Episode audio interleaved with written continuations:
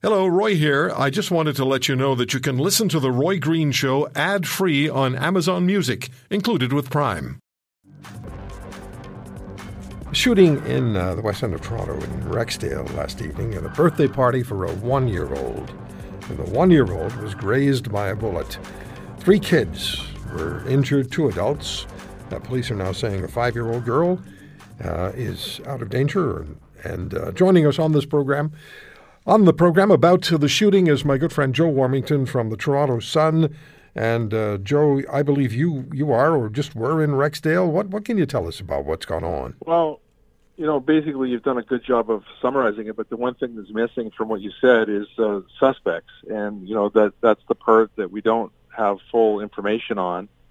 Uh, it takes a pretty cowardly and gutless um, kind of person or people to go in and shoot up a children's birthday party. But we've seen it in Toronto before. We had the Danzig uh, barbecue shooting, and just a year ago we had, you know, this the shooting uh, of uh, Dante and Andreatti, 12 years old, who was just walking with his mom back from the grocery store. So it's not like you know you hear all these people saying, "Oh, this is horrible," and we haven't had this before.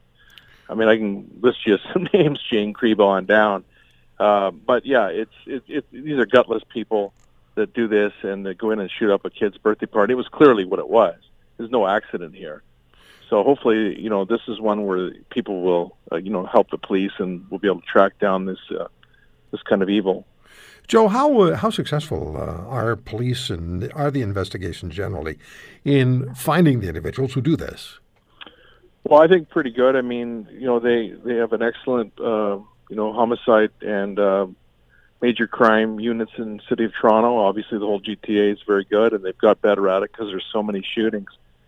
But that's not the issue. The police are not the issue in this. Uh, they'll do a good job.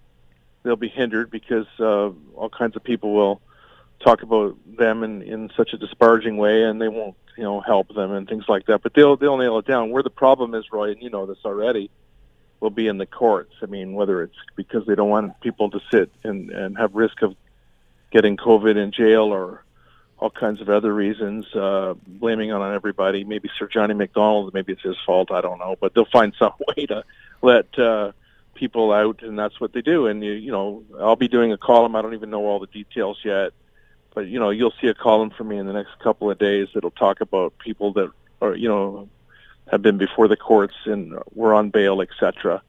And so you can't blame that on the police. You can blame it on the courts, though. No.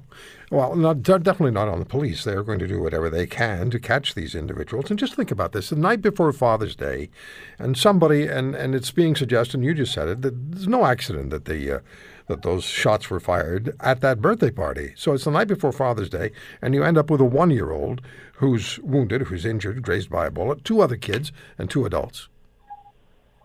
You won't see, you know, all kinds of outrage about it. I mean, we have other cases that get outraged, and they should, and, and this should too. I mean, this shouldn't be tolerated. It's horrible. But I've covered so many things in Rexdale and all throughout the city of Toronto over my career that, you know, I, I'm not saying that I'm uh, cynical, but I'm skeptical um, because I know that, you know, it just keeps on happening. And uh, we can try to draw attention to it, and that's what we're doing. But it's outrageous. You know, you're right. Uh, I'm so glad you mentioned that about Father's Day because I hadn't even thought of that. But that, that's a in addition to it, you know, who would do something like this? And you know, this all goes back to a, a shooting. Uh, you know, the police are investigating it at least to go back to shooting of rap uh, star Houdini. Uh, you know, a year plus ago, and there was also a young person shot in that. And you know, these feuds, uh, as Ross McLean always says, you know, they don't. These shootings don't stop at one. There's always two in retribution for the yeah. one, and then of course then there's a third one, and then a fourth one, fifth, sixth. It goes on and on and on. This is over a year now. This feud back and forth, and if they can't find the actual target, I'm talking about some of the gang members that are involved in this. They'll shoot up a neighborhood. They don't care. There's been so many people that have died, and it's just unacceptable. And now, in this case, it looks like hopefully we pray that everybody gets through it, but it's no less despicable. But I, I remember early in my career, uh, Roy, when they used to talk about where stories would be placed. And if someone died, it got up front, and if they didn't die in it, then you know there's less interest in it. I never understood that because it's all the same thing. I mean, the the real heroes in uh, Toronto are the emergency room people that save all these people. The, the shooting numbers, the death numbers would be astronomical if it, not for that, and also the paramedics. And you know, I give my uh, full uh, you know kudos to them. Yeah, you know, Joe. When when when I saw the line that uh, the one-year-old was grazed by the bullet, first of all, there's relief, but then you also recognize and realize that when you're talking about a one-year-old, that's a very small person, very small child. That bullet, a couple of degrees the other way, and you're talking about a one-year-old who has died from a shooting at a birthday party for the one-year-old. It's just abhorrent. So, the question I have for you uh, is this one Are we seeing younger and younger and younger individuals using guns to settle what they consider to be scores? Well, there's no question about it, and that's not new either. It's been around for a few years. One of the reasons, um, you know, is that there's really very few consequences. We can talk about the street checks and the carding too, if you want to. I mean, I don't know if we're going to be able to turn that back, but it, it's pretty well known that people can run around with guns. And you, you see the Toronto Police, Peel Police, Durham Regional, York Regional, OPP. Every week they tweet out picture. Hamilton, same thing. They they tweet out pictures of people with guns that they've picked up in cars. They seize a gun, you know, yeah. and that's just in routine traffic stops yeah. and things like that because so many people have these guns and. uh you know, they're not afraid to carry them. They know that the chance of being pulled over, at least, you know, aggressively, they may be an accidental or what have you.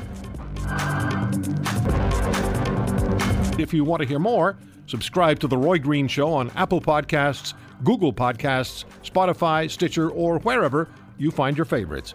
And if you like what you hear, leave us a review and tell a friend. I'm Roy Green. Have a great weekend.